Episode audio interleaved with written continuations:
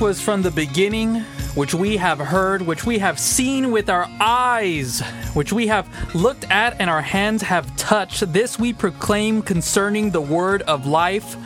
The life appeared, and we have seen it and testify to it, and we proclaim it to you, the eternal life, which was with the Father and has appeared to us. We proclaim to you what we have seen and heard, so that you also may have fellowship with us. And our fellowship is with the Father and with the Son, Jesus Christ. We write this to make our joy complete. That is the book of First John, chapter 1, verses 1 through 4. And welcome back, ladies and gentlemen, to another edition of Bridge Radio. And uh, we are um, out of the great state of um, um, um, Texas. Texas. Uh oh, that is the AW Varilla as always. I am your host, Julio Omar Rodriguez, and welcome to another edition of Bridge Radio. We are on, we, we, we are on, uh oh. What was one of those? What was that?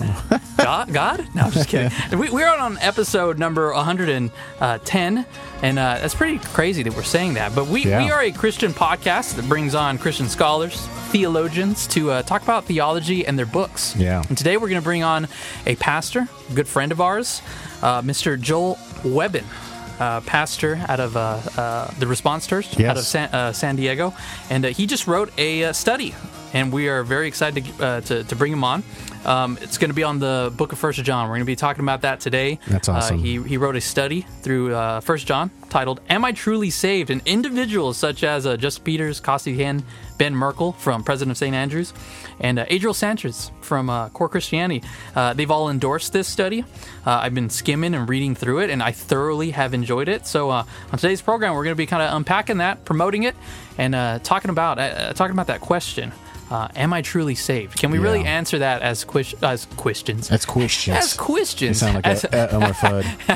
yeah, Elmer Fudd Yeah. as Christians. So, um, yeah, it's going to be great. Um, but before we get to that, how, how are we doing, Abe? How are we doing? Tell me. We're uh, we're doing great. How are how are you doing? How was uh, Thanksgiving? Um, Thanksgiving was gnarly. I Okay. ate so much food, um, and surprisingly, I didn't get sick. Okay. Um, I love the ham. Ham, ham is the. Uh, I, when I think of Thanksgiving, I don't really think of turkey. I think of Yeah. ham. Ham's where it's at. What about you? I try to avoid all kind of uh, pre-Thanksgiving uh, turkey festivals. Okay. Um, just because I want to savor the turkey on Thanksgiving, Mm. uh, and, but that's just me. I'm also the guy who doesn't like to listen to Christmas music uh, uh, bef- before Thanksgiving. I really get upset at that. I think it's absolutely wrong and sinful to do that. but um, Yeah, yeah. Here at Bridge, we play Christmas music just to kind of get a little like tease, like, Yeah. oh yeah, we get excited. It's Oh, right yeah. around the corner, and Abe walks in. He's like, what What is going on here? oh yeah. What, what's going on? the the premature uh, Christmas decorating and uh, premature Christmas music playing it drives me bonkers. Uh, but uh, yeah, uh, you know, it started late this year, so um, yeah, we uh, yeah just had a turkey with my in laws. Uh, they were so graciously enough to make everything, and mm, my wife and I just showed up and ate, and we got to see Mister uh, Rogers' Neighborhood How was that? with Tom I keep- I Hanks. keep hearing good It was uh, it was really good. So um, I, I like Mister Rogers. I I mean I love him. I grew He was up. Presbyterian. Yeah, he was a Presby, and I grew up with him just as a, a kid. Uh, for uh, for you listeners out there, I, I am 41, so I grew up with him In that era. In that era, and just uh, you know, late late 70s, late late 70s, and early 80s, and all the just the shows that were syndicated on him. Uh, so that was just uh, and the last time. yeah, good time. So we saw his documentary with him last year, and then the one that I mean, Tom Hank, Hanks is a great actor and did a really good job. I, I I don't know if anybody else can can play him. So Yeah. uh, it was really good. So we so, did that. In so Bridge Radio is endorsing. Uh, what is the movie called? Uh, yeah, I think. Uh, this is the Mister Rogers movie. We'll just call it that. yeah, and then everybody. Won't you be my neighbor? I think. Won't you go be my yeah, neighbor? Yeah. be my neighbor? and then so- everybody go see Star Wars. Hopefully, it's not going to be a disappointment like the last one. No, no, we we, were, we were we were talking about just watching The Mandalorian. So Oh, that- so good. so- So, Wes- as as Texans here, Yeah. that that Star Wars, the Mandalorian. If you haven't seen it, it is a uh, Star Wars uh, cowboy Yeah. uh, movie. I mean, you got all everything. The little like, yeah, it's just great. It's just, just go check it out. Sorry, we're like endorsing like Yeah, movies. yeah, we went shows to a movie and then Disney Plus and everything. Anyway, guys, Yes. um, yeah. So we are Bridge Radio. Please subscribe if you're new to the program. Uh, we have 109 other episodes, everything from eschatology, Yeah. soteriology, anything on Christian life, faith, and practice. We love to study, uh, talk about books. We love studying the Bible. Yes. Um, and that's what this podcast is here, is to Yes. bring awareness to great biblical resources Yeah. And teachings through written materials. Yes. So magazines, books, commentaries, uh, all that stuff. We have it here. Yes. Uh, and uh, and uh, and yeah, so we're we're, we're excited. Uh, please subscribe. And uh, and please prayerfully also consider supporting us. You can check us out, check us out at uh, bridgemanlaredo.org to Yes, uh, yes. give a one time or a monthly gift of any amount. So, Yes. All right, Thank you, guys. everybody. Um, let's go ahead and, uh, and introduce the, the man himself. Well, for those who are unfamiliar with uh, Joel Webbon, he is the pastor of the Response Church in San Diego, California. He's come out on the program now already. I think this is going to be his third time. Yeah. Uh, he is a uh, faithful expositor and teacher of the Bible. I've heard many of his sermons. I, I love listening to them. And uh, uh, not only is he a pastor, but he's an author now. Abe. Yeah. So uh, thank you, Joel, for coming back on the program. Glad to be here. Thanks, guys. So um yeah, so you're you're uh, you're uh you're what would you consider a commentary study study slash commentary? I know it's in the title, but um uh, Yeah, I mean it's it's probably a, a very brief commentary, but it's it's more of a commentary slash maybe personal devotion. okay, all right, yeah, and that's one of the one of the things that I really liked about it is it was uh it was short, concise, and we encourage people here at Bridge uh, when you kind of look at a commentary or a study, it, you could definitely use it as a devotional, daily devotional. So um that, that definitely functions with your uh with your with your commentary. how, how does it feel being an author now?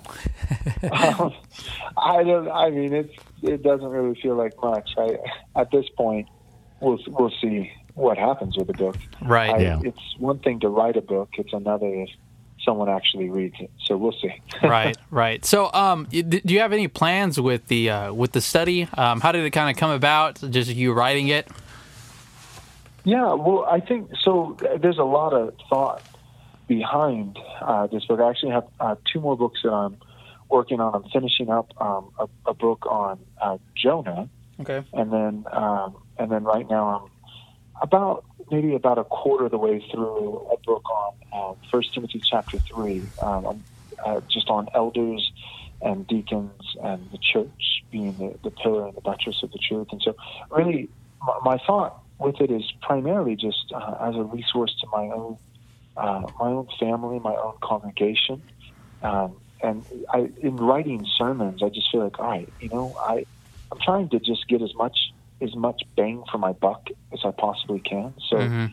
I, I figure, all right, if I'm going to sit down, I'm going to spend, you know, um, a lot of time and energy and effort preparing sermons to, to preach to my congregation, then it's, you know, it, certainly it's still a lot of extra work, but it's it's not that crazy to to then take those sermons and uh, and revise and edit and turn those into books. And so, uh, kind of the thought process was just an, an extra resource for um, our church, but then also looking to hopefully be fruitful and a blessing to uh, the church at large. And so that's kind of you know I, I preached through First John um, at the Response Church, and that was kind of the thought process was all right. Well, I mean, honestly, I, I feel like a third of my pastoral meetings, um, at least in some measure, but usually to a very great degree, uh, has to do with the topic of assurance. People are struggling to know whether or not they truly belong to Christ, and so I just thought, all right, man, I I can't preach through First John, you know, every every year. Mhm. Um, I, I don't, you know, I want to be able to, to, to preach the whole counsel of God and move on to other books of the Bible. Uh, so I was, uh, that, that's how the whole thing came about was me just thinking, I want to find a way to kind of memorialize this particular sermon series Mhm. and put it in a really concise, um, accessible form that, that I could be able to, to give to future members of the church that weren't there when I preached Right. First John and, and Right. things like that. And and then I just started thinking, man, I'd love to use with other topics. And so now I'm just thinking, uh, you know, like every time I preach through something, I think, hey, that was pretty good. Uh, I, I might just go ahead and try to write a book. Right, right, right. Yeah, and even on that on that note, you know, you said you know you have a lot of uh, of your congreg not a lot, but you you do come across Christians who are struggling with their assurance. And you wrote in your book, it is one thing to receive eternal life, but it is quite another to know uh, that you have received eternal life. And I, I, I think that distinction is is very significant. So uh, my, my question to you is like, as a pastor, in what ways have you seen Christians walk their life in uncertainty about their salvation? And can you kind of distinguish, unpack a little bit about the uh, the receive and know? Yeah, absolutely. Well, I think that's what's so beautiful about um, the Gospel of John uh, in in comparison with the first epistle of John. And so, the Gospel of John, I feel like kind of the uh, the climactic verse, if you will, the crescendo, is uh, you know the, the, the author writes. Uh, he says, "I write these things um, so that you might have life in His name," mm. and uh, and saying you know saying that I, am writing these things so that you might believe, mm. so that you might believe, and in believing um, in Christ, that you might have life in His name, and so you could say, in a, in a sense, that the Gospel of John, the, the primary purpose, according to John himself, inspired by the Holy Spirit, is he's writing his Gospel so that people might come to saving faith in Christ, that they mm-hmm. see the person and work of Jesus in, in John's Gospel and come to faith. And then it's like, it's almost like his follow up, his first epistle. Um, he just takes it one step further and kind of the theme verse in First John is chapter 5, verse 13. He says, I write these things to you who believe in the name of the Son of God, that you may know that you have eternal life. Mm. So the Gospel of John is like, I write these things so that you might believe, and in believing, you might have eternal life. Mm-hmm. So that you might believe in his name, believe in Jesus, and have eternal life. And then, you know, the first epistle of John, he's essentially saying, um, I'm writing these things so that for those of you who already believe, so that you can now come from faith to assurance. Hmm. So the Gospel of John is uh, from unbelief to faith, and then the first epistle of John is from faith to uh, security, to okay. assurance. And so, yeah, so I, I think that um, in, in, pastoral meetings with individuals, um, I, I, think that, uh, yeah, I, I think that there's a lot of lack of assurance um, in the body of Christ at large. And, and I guess I want to specify, I want to clarify that, say, I think there's um, almost an epidemic of a lack of true assurance. Mm. So I think that there's a lot of people who have false assurance, and then there's um, there's maybe not quite as many people, but there's still a fair amount of people who have uh, little or no assurance. So a lot of people with false assurance, you know, that just uh, uh, he's a good, good father. You know, daddy, daddy God, he loves me. How could he not? I'm mm-hmm. amazing. I'm the apple of his eye. Right. There's there's a lot of biblical truth there, mm-hmm. but th- there's a lot of places where it's like, I, I guess what I always want to want to push on is, um, do you know the thrice holy God? Mm-hmm. Do, do you do you know this God who opened up the ground and swallowed people into the earth for sin? Do do you know do you know this God who, who John himself, he, he says that when he was caught up into heaven, he fell at his feet as though he was a dead man? Mm-hmm. Do you know this God who Peter, when he when he saw Christ and started to realize his divinity, he says, "Depart from me, for I am a sinful man." Mm-hmm. Isaiah, "Woe am I, a man of unclean lips, and who lives among a people of unclean lips." Do, do you? I think there's a lot of people who have an assurance about God, but it's because they don't know Him. Yeah. So, so my my focus pastorally is to, well, I think it's that same sequence that John has. Mm-hmm. First, I, I want people just to be confronted with the real, whole, unadulterated Jesus of the Bible. Yeah. So I want them to see the whole Jesus. And I don't know about you, but my experience personally, not just pastorally as I'm shepherding members of my congregation, but just Joel Webbon trying to get to heaven.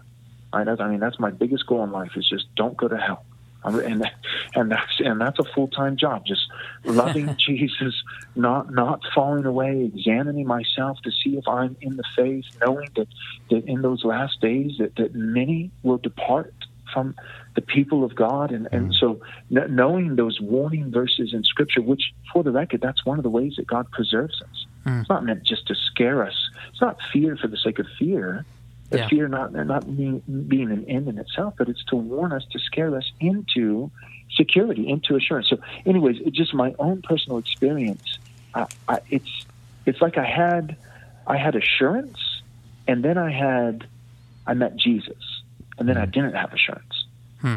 and then slowly, slowly, slowly over time, growing in assurance, and uh, and so uh, that's my concern pastorally. Is I, I feel like as I'm walking people through through faith, as I'm walking people through this Christian life, uh, there seems to be a pattern. People they come into the church, and if they're new to Reformed theology, if they're new to expositional, expository preaching, if they're new to concepts like the holiness of God, uh, the fear of the Lord, if they're new to these kinds of things, they they usually um, their first first experience in our church within the first six months, maybe the first year, is usually not growing in assurance. It's usually losing assurance.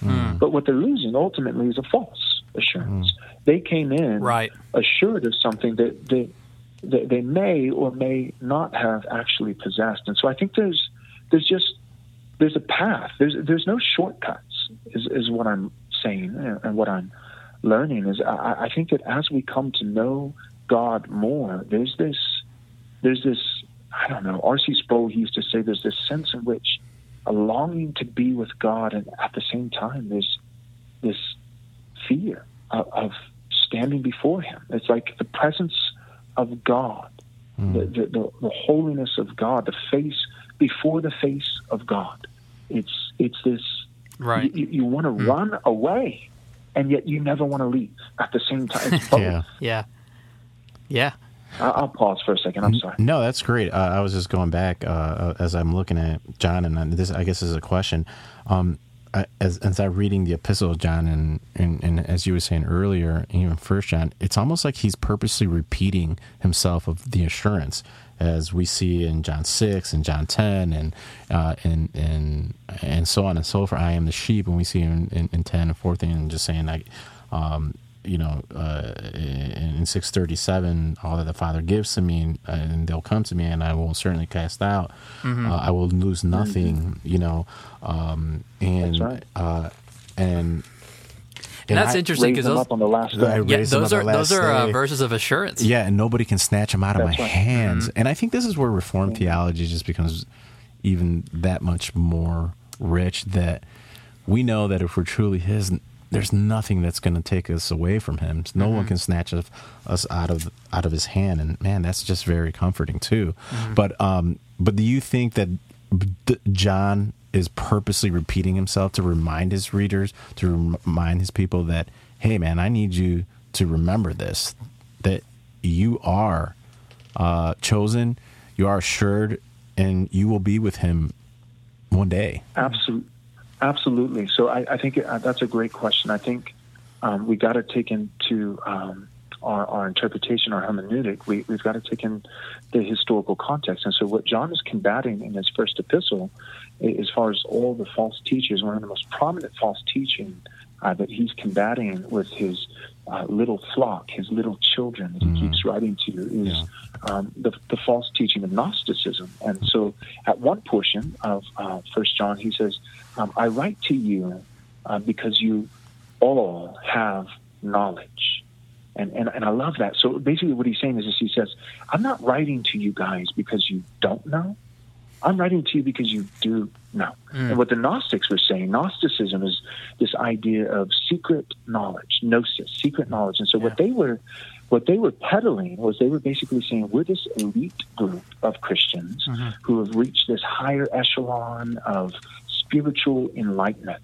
And John takes their same word. It's likely mo- most commentators think that that they actually were kind of coining uh, the, the phrase anointing. Now, certainly that's a, that's a word that predates. We see it in the Old Testament, but that the, the Gnostics, the false teachers, were using that word anointing to describe this um, this elite, you know, uh, special enlightenment. That, that so there's like Christian and there's Christian 2.0. Plus, yeah. And and so they've been anointed, and and then John just takes that phrase right back from them and says, um, You all have knowledge. And then he says, And you have all been anointed by the Holy One. And the Holy One in this context is the Holy Spirit. And so what he's saying is that if you're a Christian, you have the indwelling ministry of the Holy Spirit, every single one of you. So there's not there are not some who have been anointed and others who have not. If you are in Christ, simply by virtue of being in Christ, you have everything that these guys are trying to claim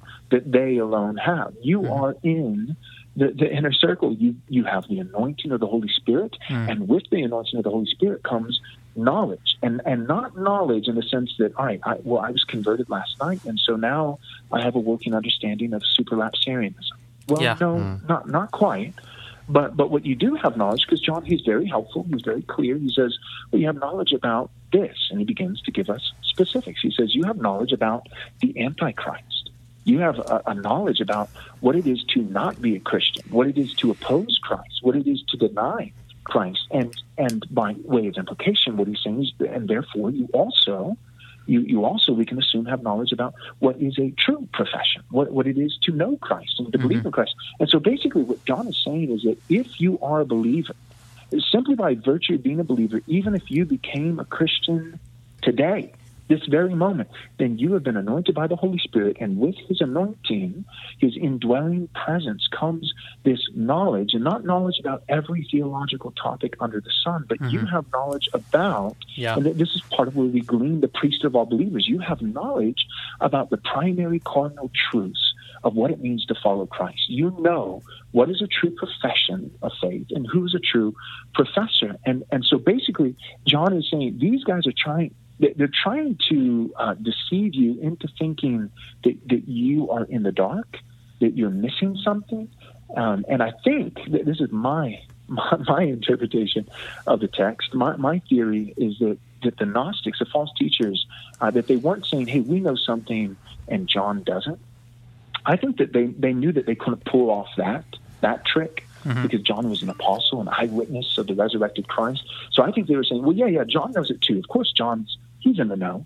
But here's the thing: it's not that that we have this knowledge and we can help you, and John doesn't have this knowledge, and so he can't help you. No, John has the knowledge we do also, but John's holding out on you. See, John is intentionally holding things back, mm. and so John writes, and he says, "No, no, no, no, that's not true, my dear little children. I'm not writing to you because you don't know something." And I'm now trying to inform you of something that, that, that I've been withholding this whole time. No, I'm writing to you because you do know something. Mm. You, you know everything you need to know simply by virtue of being anointed by the Holy One. And, and who gets that special anointing? Every single believer. So, yes, mm. all the way back to your question, uh, yes, I think he's simply repeating and reminding them and saying, hey, the gospel that we began with, uh, that's, that's, that's the meat and potatoes. That's the whole enchilada. That's we, we haven't moved on from that. We haven't graduated mm-hmm. from that. That's that's still the big thing to know, and every single one of you knows it, and um, and you're secure. You're safe. I, I, I love that you already said it, and as we as you read through through the epistle, uh, the uh, uh, the epistle of John, and uh, I love that he calls them little children. Um, yeah, I, I, love that. Too. I use like little children, like that. It's just a perfect example of who, who we are. That, like, I mean, mm-hmm. we right. have we we have our, our, our Father in heaven, and and we are little children, and and I, I just wanted to point that out. Yeah, that, that it's great. No, that's good, and I like that John he, he uses it. So certainly we are uh, John chapter, uh, First John chapter three. See what love the Father has for us, and mm-hmm. we should be called the children of God, and such we are.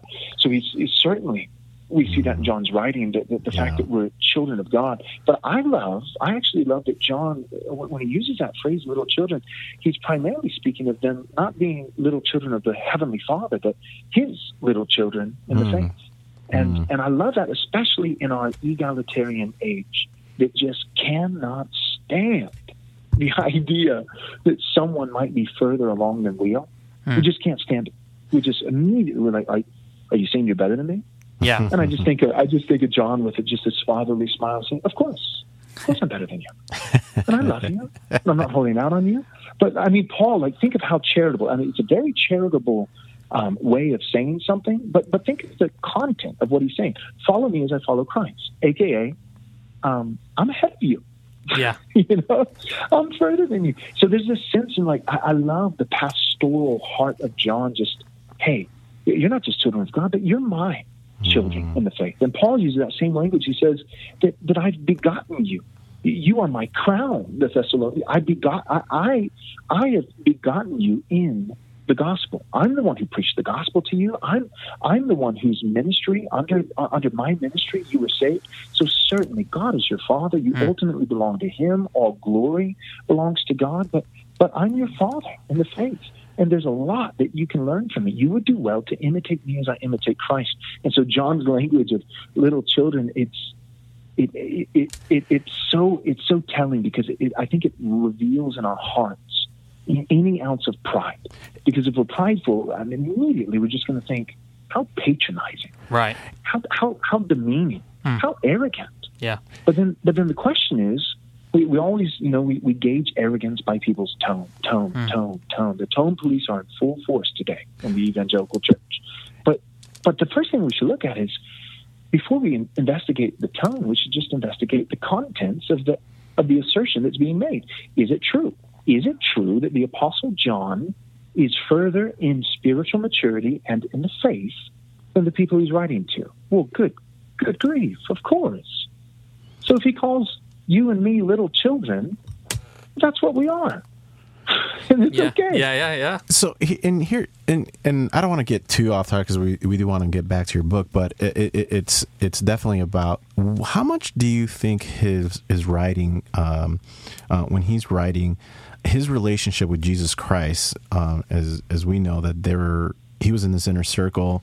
Um, how much did that do you think played into how how his writing, as far as just being with Christ, him being the youngest, if I'm not mistaken, uh, and Yeah, I Jesus. think that's right. Most, and- most common. Yeah. yeah, and uh, Go do ahead. I'm sorry. How do you th- do you think that relation that was just so, uh, uh, and I guess we haven't. I haven't thought this through, and it just came to mind. Just because Intimate. we're uh, intimate, just like, just like the you, you know your little brother that's tiny. and You're just like love him in the whole world, and you're bringing him along, and he's following you around, which is might be a different relationship with maybe some of the apostles who were a little older, and you know, and Right. so Yeah, I'm I'm with you. I think John is hopelessly, just hopelessly convinced that uh, that Jesus loves him. Just, Yeah. it's just you just it's just oozing this confidence, but it's not like I was saying. It is.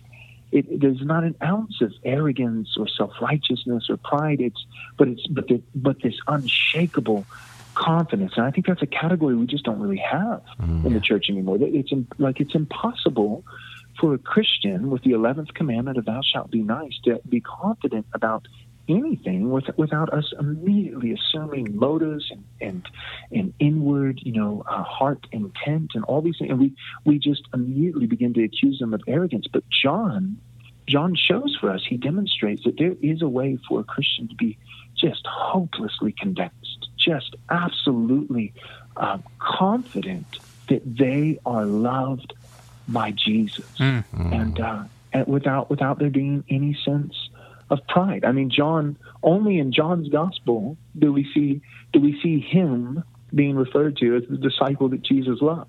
Yeah. yeah. And and I think I think we're okay with it because it's John. He's been Yeah. dead for two thousand years. But what if we did that? You know what I mean? Like, what if Yeah. I in this this book talked about myself and described myself as the pastor that Jesus loves? Mm. I think I think there'd be a lot of people who would be offended. They'd Yeah. be upset. Like, gosh, isn't that kind of arrogant? But But, I think that's the heart of assurance. But wouldn't it be true, though?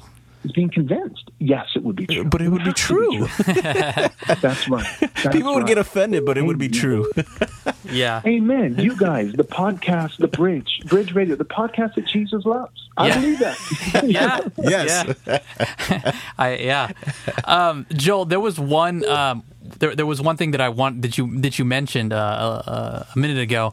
Uh, you said, uh, um, you know, for the Christian, it's about every theological truth, um, the core theological truth that you believe, not knowing about every theological topic. Um, and I think in some ways, um, and, and I, I fell into this uh, one time, and, I, and we've come across this at Bridge to where they see individuals like us who study, who are kind of theological nerds, and uh, there's almost sort of this, they're Christians like 2.0 and I am kind of down here, you know, and I'm I'm not really as intellectual as them. Um, we've we've definitely encountered that, and they start questioning their own salvation because they're like, wait, this person's able to, you know, thoroughly. Um, sort of explain justification and sanctification and quote Bible verses and and uh, you know I remember the first time I encountered people like R.C. Sproul I was thinking like man they're on another level.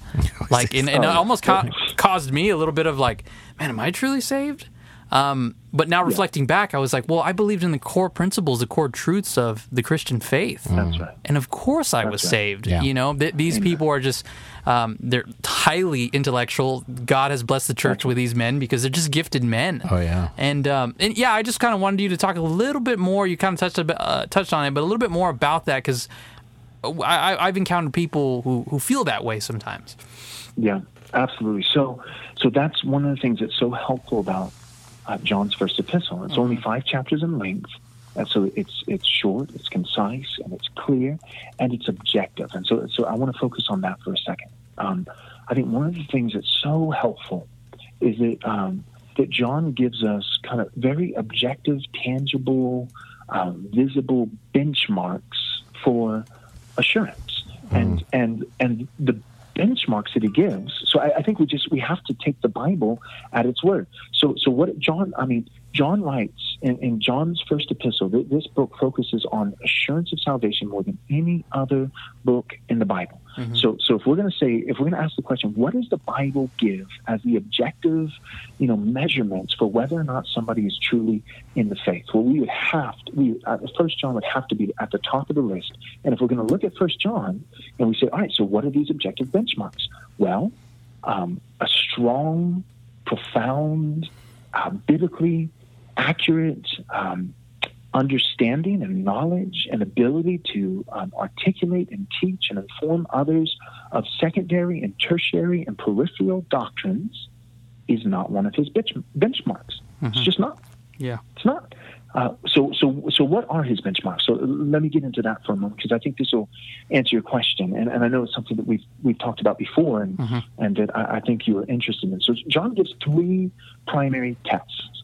Uh, he gives the moral test of obedience to God's commands.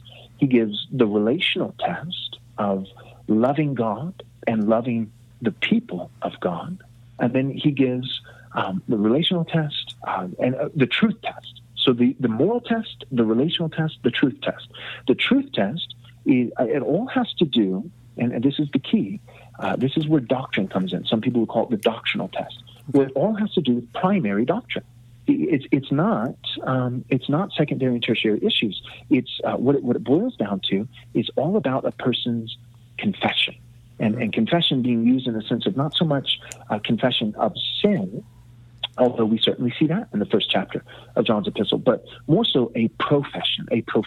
Uh, because here's the thing with confession, we've talked about this before on your Right. podcast. Yes. But the, confession of sin, that's only half of Christian confession. Uh, but, but then we also have to have a confession of faith. So the Christian is always confessing sin. They never claim to be without sin, but they're also always confessing Christ. So, so I'm confessing, um, I'm confessing the truth about my sin, about my idolatry. Right. So I'm confessing the truth that comfort and convenience are lousy gods, and that they don't ultimately satisfy me. They don't ultimately provide the joy, the peace, the security that I so desperately long for deep within my soul. So that's the confession of sin. I am renouncing um, idolatry. It's like the Hulk on Avengers, where he Yeah. he's just swinging, you know, puny God, puny God with Loki. You know, so, Yeah, yeah, so yeah. confessing the puniness of false gods.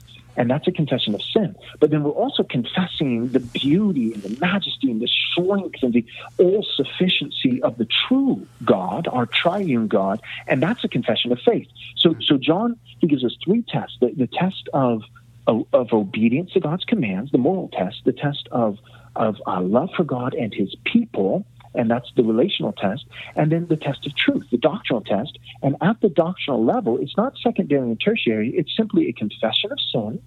And, and, and that countered by immediately um, including a confession of faith. And the confession of faith, here's the two big things.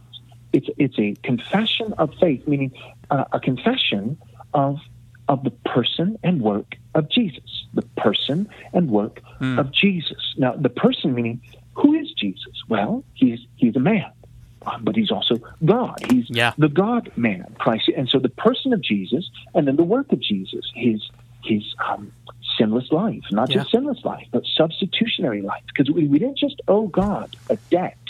Right? So we don't just have the substitutionary death Yeah. of Christ. He doesn't just die in our place. You and I, we owed we, we owe God a death because of sin. Mm-hmm. So because of our sin, the wages of sin is death. So we each owe God a death because we have sinned. But but the thing is, we also owe God a life.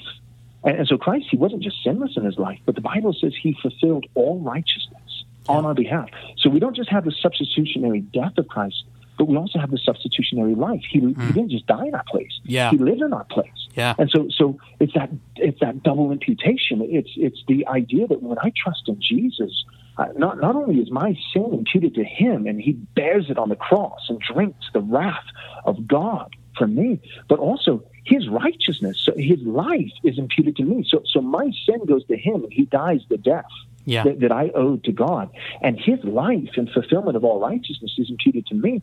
So, so that so that all of a sudden I, I have I have given God the death that I owed Him because of my sin. Christ gave that to Him for me, and I've also given God the life that I owed Him hmm. by fulfilling righteousness, and Christ also did that for me. And so, so this truth test, doctrinal test, it's it's a biblical confession of sin, but also so important. We must understand it's a confession of faith. And when Yeah. it comes to confessing faith, it's a, it's a biblical confession of the person of Jesus, the God man, and the work of Jesus, hmm. his substitutionary life, death, his bodily resurrection, and his ascension in power and authority, seated, reigning as the king at God's right hand. And with this kingship, with this lordship, he uses it to intercede Yeah. as a as a priest, making intercession of hmm. prayers for all those who belong to him. And so when we're confessing that, what's key is this the benchmark that John gives for, for assurance. Am I really a Christian? Am I really saved? Well, the benchmark that he gives in relation to doctrine is, is that we confess, we, an ongoing life of confessing our sin, but also confessing the, the person work of Jesus. And that confession, here, here's the two big factors. It's got to be biblical, meaning uh, my understanding in, in theology, I, I need to understand the person of Jesus according to the Bible. It's got to Yeah. be biblical. And I got to understand the work of Jesus according to the Bible. Got to be biblical. And here's the only other thing a biblical confession of the person and work of Jesus and a personal confession. And that's one of the big ones for me. See, Yeah. see, this book is near and dear to my heart because I've wrestled with assurance for years, for years. And and one of the things that I struggled with so much is is growing in doctrine, and not just secondary and tertiary, but but primary doctrine, the personal work of Jesus, and having a biblical confession of Christ, but not a personal one, so that I can say with with all confidence and with full faith that Jesus died for someone somewhere out there. I believe in the grace of God. Yeah. But but here's the thing: it is so hard sometimes to believe in the grace of God for me, Yeah. for me. And I think of what Paul says in Galatians, where he says that, that Jesus loved me Yeah. and gave himself up for me. And so, what, what is the benchmark in, in the doctrinal arena for assurance of salvation? Well, uh, not not secondary doctrine, not tertiary doctrine. Those things matter. But as far as assurance is concerned, primary doctrine, and what is primary doctrine specifically espoused by John as a measurement for assurance? It is confessing sin and confessing faith. Faith in what? The person and work of Jesus. And, and what is a true confession of Jesus? Well, it's a biblical confession. So what I say about the person and work of Jesus lines up with the apostolic testimony, and it's a personal confession of Jesus, meaning I don't just believe Jesus lived and died and rose again for someone else, Yeah. but I believe he did it for me. Yeah. Amen. Amen. Yeah. Yeah. And I could I could just so resonate with that, Joel, um, because there was a time in my Christian walk where I was um, definitely struggling with assurance. I knew it's interesting because I knew the person and work of Jesus. It just wasn't so. And I, I, could, I would definitely say I was saved, but it just wasn't as personal to me. And one of the one of the, these are some lyrics that are so dear to me. It's from the hymn "Before the Throne," and and in one of the verses it says, uh, you know, when Satan tempts me to despair uh, and tells me all the guilt within, aboard I look and see him there, the one who who uh, who who made an end to all my sin. And I remember mm-hmm. I remember sitting across with some friend and um, and I was struggling with some sin in my life, and and uh, and he he turned around, or he, he, it was just this discussion with somebody else, and he said, if you think that um, Christ's atonement wasn't sufficient from your for your sin, then you really need to humble yourself because you're saying that your sin is greater mm-hmm. than the atonement of Christ.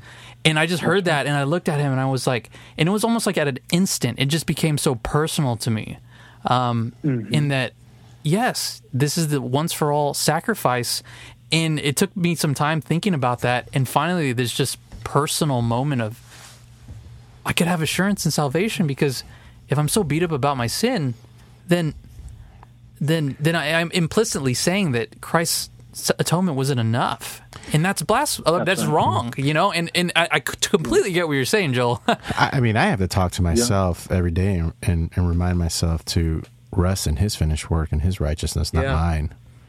I mean, I literally yeah. have to talk to myself, be like, "Help me rest in Your finished work, Your completed work on the cross." Um, and, That's and, right. And and I think that um, just here at Bridge, we've come across people who um, that are in different dom- denominations, and they come to the bookstore and are having a rough time, and mm-hmm.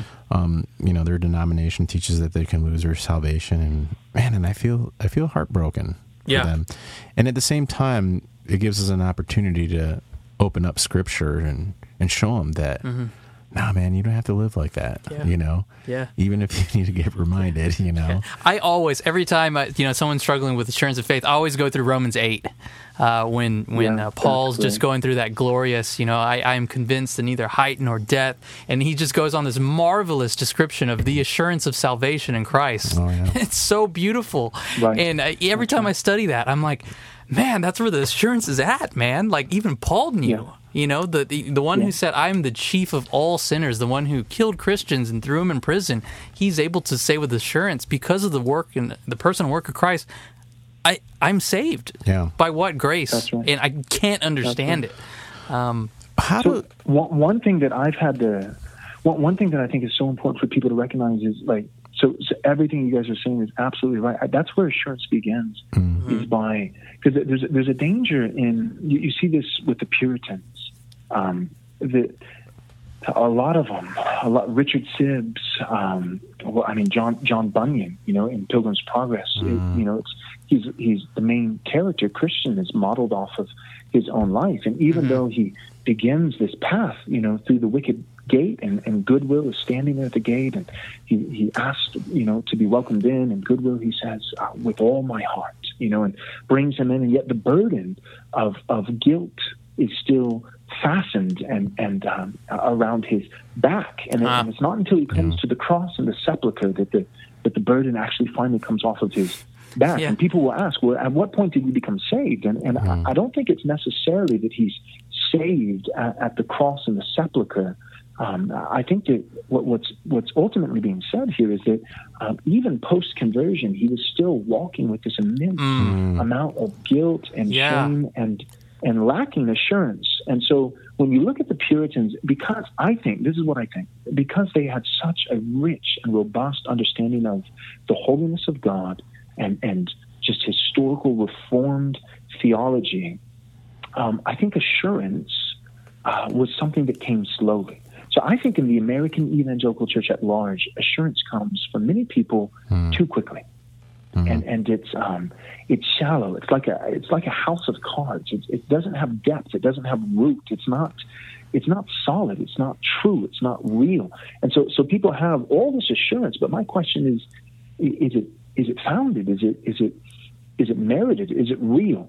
And so, in, in churches that preach the holiness of God, in churches that preach about sin, and they preach about God's wrath, not just towards sin, but sinners, and all these kinds of things, I think there's people struggle often with assurance um, because the only assurance they ever really had was was in many ways a shallow assurance, yeah. and so now they're having to they're having to come by a real deep, rich assurance. And the first place we have to look is out. And so all, all these Puritan guys, like, um, you look at their testimony, and, and a lot of them were preachers for years, and they were beating people with the law. And we've got to preach the law, but I mean, but they were battering. Some of they use this language, uh, battering the consciences of men. And so, like battering the consciences of men in their preaching because they themselves were not assured. And it wasn't until they came to, so men, not just uh, for years of their conversion, after conversion, um, struggling with assurance, but years into their pastorate, into ministry, um, struggling to believe that they would truly love the personal saving love of God through, through his son Jesus Christ. And it, and it ultimately, it influenced and informed their preaching to where they were battering men's consciences, but, but they were never consoling. They were never comforting. They were, they were never resolving those fears. I think of mm-hmm. even Amazing Grace. Twas grace that taught my heart to fear. My heart to fear, yeah. But then grace, my fears relieved. And I, my, my fear is that some people, they come into the grace of God through rich, reformed preaching and mm-hmm. theology, and they get just enough of the doctrines of grace for their heart to be taught to fear. But, but unless they press on in that grace, their fears won't be relieved. And so they actually lose. Their, their first experience is to lose assurance.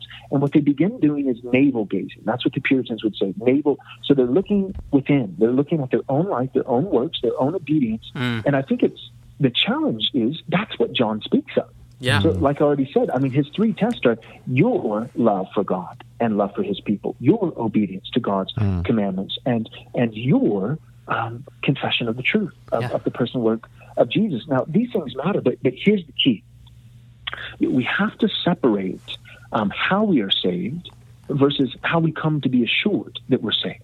And so that, that's kind of how I started. We started that in, in the beginning of this episode by uh, comparing and contrasting the Gospel of John. I write to you so that you might believe, versus the first epistle of John. I write to you so that you might know. Now, it, it is it is not our obedience that saves us; it's Christ.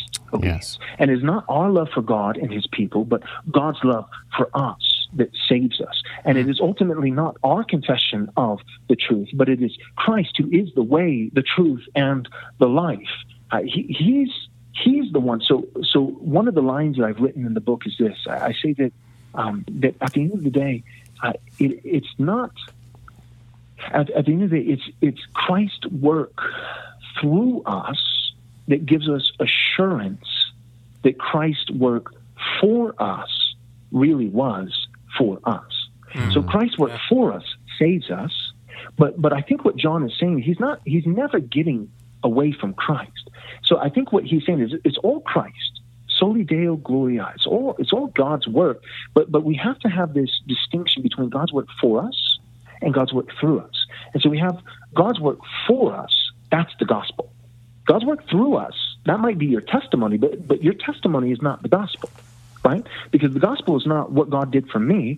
The, the, the gospel is it's not about my life. It's Yeah. about Christ's life. Yeah. You know, and so so at the end of the day, we're we're not saved by God's work through us. We're saved by God's work for us. And I think all that John is trying to help us see is, well, how do I know? So, so I know that God has done work for someone. How do I know that He did it for me? Hmm. And I think what John is saying in a nutshell is when we see God's work through us, it, it gives us assurance that God's work for us actually was for us. And and here's one of the key, the key things, all the way back to that confession of faith.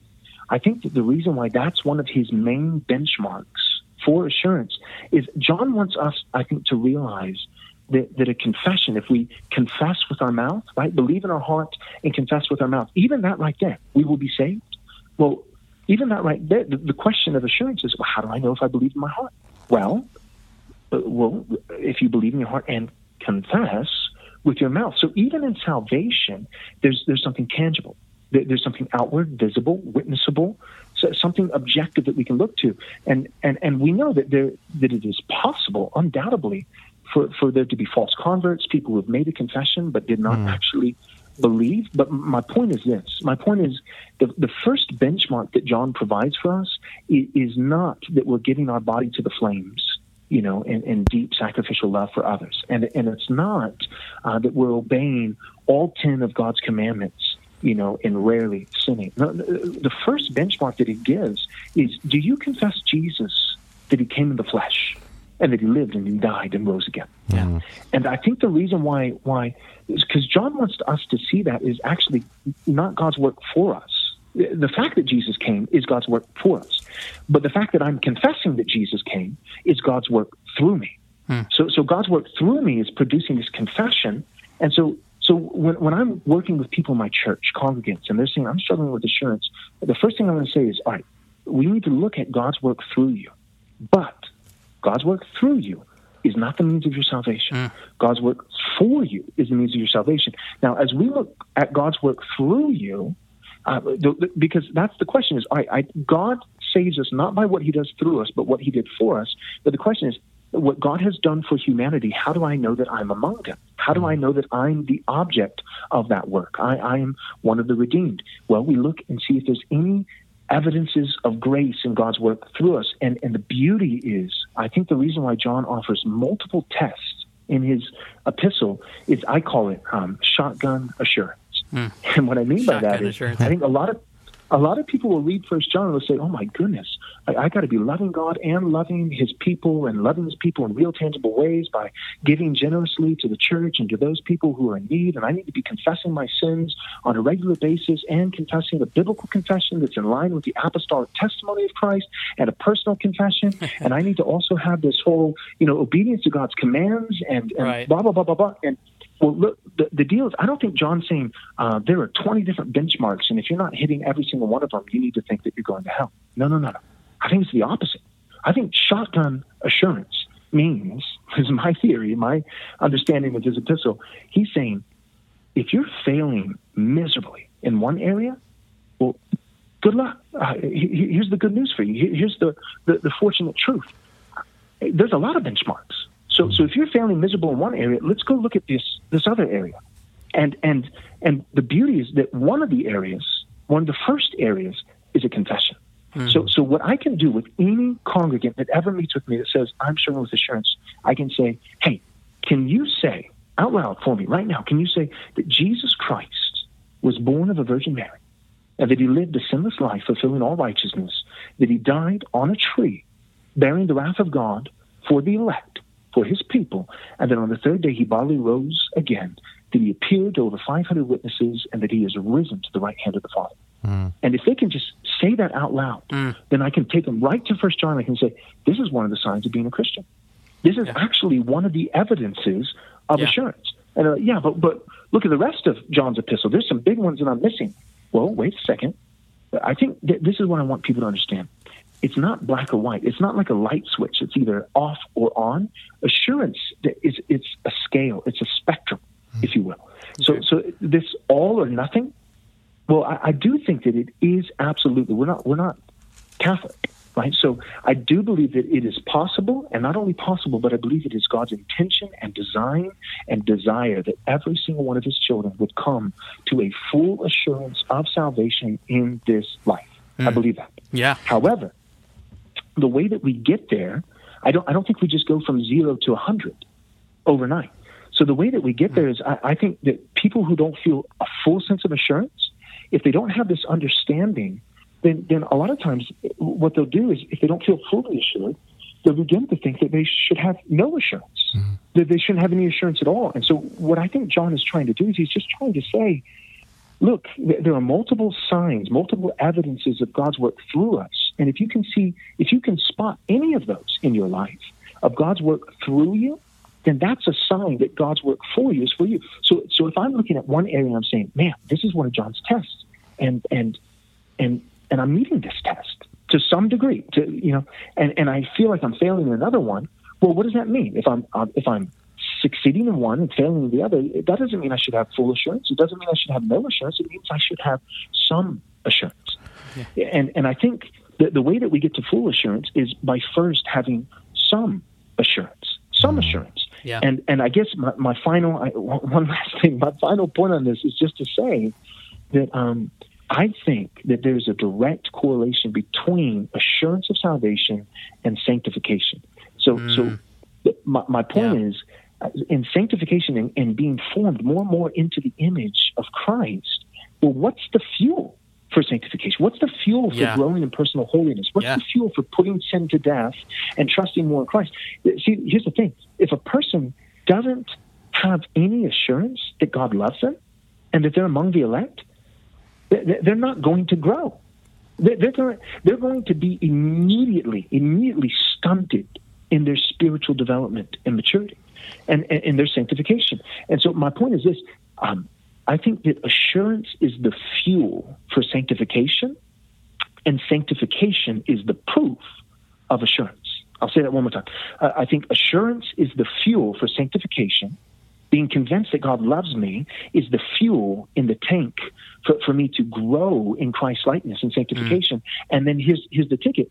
Sanctification also works backward as as the proof that, that I actually belong to Christ. Yeah. And so so my sanctification g- gives me confidence that that I really should have assurance, and then that assurance gives me fuel, motivation to be further sanctified. And I think a lot of Christians, especially in the Reformed Church, where the holiness of God is preached, where sin is preached, where the fear of the Lord is esteemed, uh, I I think that there are a lot of people who have just got in a rut. They, they just they're stuck. They Yeah. are stuck because because they- they're not being sanctified. So, so they're not able to look at God's work through them, right? So justification, that's God's work for us. Sanctification is God's work through us. So if they're not being sanctified, or they, they're convinced that they're not being sanctified, they probably are, but but they don't think they're being sanctified, then they, they can't look at God's work through them to give them proof of assurance. But if they don't have proof of assurance, then they don't have the fuel for sanctification. And this thing that's meant, I believe that's meant by God to be this beautiful cycle becomes a vicious cycle. A vicious cycle. Because if I don't have confidence that God loves me, then, then I don't have any motive to grow in Christ likeness. But if I don't grow in Christ likeness, then, then I'm going to continue to struggle with confidence that Christ actually loved me and gave himself up for me. And so I think, all that being said, I think that's why um, the Christian life begins with assurance, Yeah. not not full assurance. I think full assurance there, there's a path, there's a journey, there's time, but but but the Christian life, I believe, be, has to be, begin with some assurance. And so, what what is the first thing that we can look at to have at least some assurance that God really loves us, so that we have the fuel to be sanctified in order to gain more assurance? Well, the first thing that John gives us is our confession. From the moment of conversion, we believe in our heart and confess with our mouth. And if a person has believed in the heart and confessed with their mouth, well, guess what one of John's benchmarks is? A confession hmm. of the person and work of Jesus. And so that person who's been saved for all of five minutes, I can pastorally look at them and say, hey, you're already meeting one of the tests. You hmm. should be assured. Perfect full assurance? Hey, maybe not yet. Let, let's let's take some time there, but you should definitely have some assurance. Mm-hmm. And then with that some assurance, you got some gas in the tank, and with that gas, you can push on that gas pedal and move in sanctification. And guess what? The second you begin to be sanctified, start looking a little bit more like Jesus with love for people and love for God and obedience to his commands. Well, now we got more things to point out mm-hmm. for assurance. And then that assurance gives you more motivation for more sanctification. And it's just this beautiful thing. And so it's meant to be a beautiful cycle that I believe sanctification and assurance, assurance and sanctification, it begins right at the moment of conversion with a confession being a proof of assurance leading towards more sanctification. And, and so God starts us off right in conversion.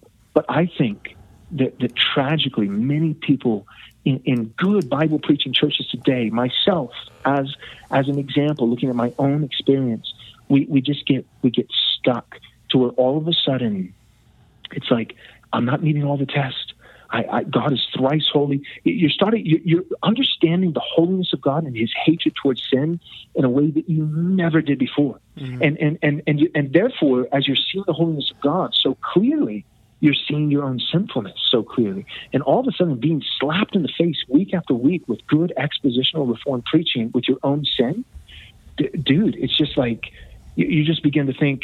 There's no way that I'm a Christian uh, because if I was really a Christian, I would be like Paul Washer and I would be like R.C. Sproul and I would be like John MacArthur.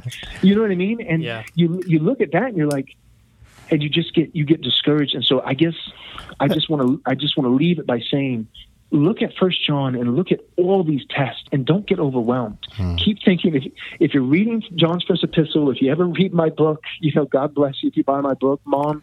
If you're listening, you're probably the the number one person. But if you just keep this phrase in your mind, shotgun assurance. John doesn't give a million different benchmarks to say if you don't meet all of them, you go to hell. Right. Yeah. Uh, he gives a million different benchmarks so that every single genuine believer will have something to look at and say, Jesus died for me. And that's why John says in chapter 2, I write to you little children. He, I write to you fathers. I write to you young men. He, I think he's talking about different stages in the Christian life. Yeah. The, the, the little child beginner, uh, the, the father who's been walking with the Lord for a long time, and the young man who's somewhere in between. And he's saying no matter where you are in your journey of following Christ, there's something you can know. There's something you can be confident about. There's something you can be assured us. That uh, that's great, and um, uh, thank you very much for that. I I think the people who are listening to this are going to get out uh, get a, a lot out of it, and please go pick up his book. But um, I I did want to ask just one more question here as we're getting uh at the hour mark, and before we land this plane, Joel, how does the enemy play a role in in lying to us about our assurance? If you can just sum that up and real quick, I know it can be longer, but uh, I just wanted to throw that in there and your thoughts on that. How does the enemy lie to us about our How, yeah, well, how do they? How does the enemy play? I mean, we talked about John Bunyan, and you know, we were using that illustration. You had the worldly wise man and what he was doing to Christian during, you know, and and and just telling them, Right. And and, and just if you had just some thoughts, how to, because you know, I we read, uh, you know, Peter, First Peter five eight, you know, and there is a spiritual battle out there as well. I, I think you would agree upon that. Yep. I yeah. So I I think I would want to just specifically speak to the reformed folk, if you will, and Mm. Yes. just say that I think so, I think sometimes we oversell the doctrines of grace. Mm. I know that sounds horrible. I mean, how can you oversell the doctrines of grace? They're beautiful. But sometimes we, we just, because of the perseverance of all saints, so, and we know that if we persevere, it's because ultimately it's the preservation of all saints. God preserved us.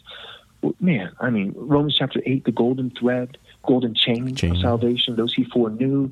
I, not, there- there's no way to fall out, Yeah. right? If, if you've been foreknown, then you will be all the way to the end glorified. Mm. Praise God, a thousand times praise God. However, I think if we're honest, I'll just so this this might almost even sound blasphemous, but I'm just going to be honest from my own struggles, my Mm. own fears and doubts about salvation. When I became a Calvinist, I thought that my battle with assurance would be done. Hmm. And, and if I'm just being completely frank, it wasn't. And the hmm. reason why is um, the the non-Calvinist struggles with the fear that God might stop loving them. Hmm. The Calvinist struggles with the fear that, that maybe they'll find out that God never started loving them. Right? Yeah. So if we're honest, I mean, if we're just Yeah. going to be real for a Yeah. second, I Yeah. think we have to admit that, that for the Calvinists, like, yes, no one can pluck you from his hand. But but but what is the devil going to do to answer your question? Yeah. Well, like what, what's the easier? I mean, think about it from from the devil's standpoint. I, you know, maybe maybe don't think about the devil's standpoint too often because that might not be a good practice. But just Yeah, for a yeah. moment here, indulge me. Um, I, if if I'm the devil, right, and I'm the father of lies, Hmm. um, and I'm thinking like, what what is the most strategic, the most effective way to hamstring this person's sanctification? Well, like I said earlier, I'm going to try to go after their assurance because that's mm. the fuel for it. Yeah. And, and what's the easiest way for me to get rid of their assurance? Well, rather than going to all the work to try to undo their good Calvinistic theology, right? Rather than trying to somehow convince them that um, preservation of all saints actually isn't a biblical doctrine, or rather than trying to convince them that Romans eight, you know, try to get them to read it in, in a in a some kind of Arminian light instead of a good Reformed, you know, lens. Like rather than doing all that theological heavy lifting, if I'm the devil, you know what I'm going to do? I'm just going to tell that person that yeah, the doctrines of grace are real, absolutely, and of all those that God saves, He keeps. You just want one of them. Mm-hmm. Yeah, And so I think what Satan does for the Calvinist, for the good, the good Reformed folk out there, I, I think what Satan does is ra- rather than convincing us that somehow we could lose salvation, we know better than that. Well, he just what he does is he just says, "Hey, Matthew chapter seven, many will say, on that last day, day, Lord, Lord, Lord. Lord. And what does what did he say? He doesn't say, I, I don't know you anymore. Right? It's not it's not like you were his and then and then you weren't. No, he says, I never knew you. Yeah. And and that's the fear. So the Calvinist fear when, when when it comes to assurance is the fear of standing before God one day Hmm. and and finding out I was never among the elect. I was never one of his. I was and and I think I think that's I think that's his strategy. And I think the way that we combat that is we we have to have shotgun assurance. We we have to and that's not to make light of sin. Yeah, that's yeah. not to make light of holiness.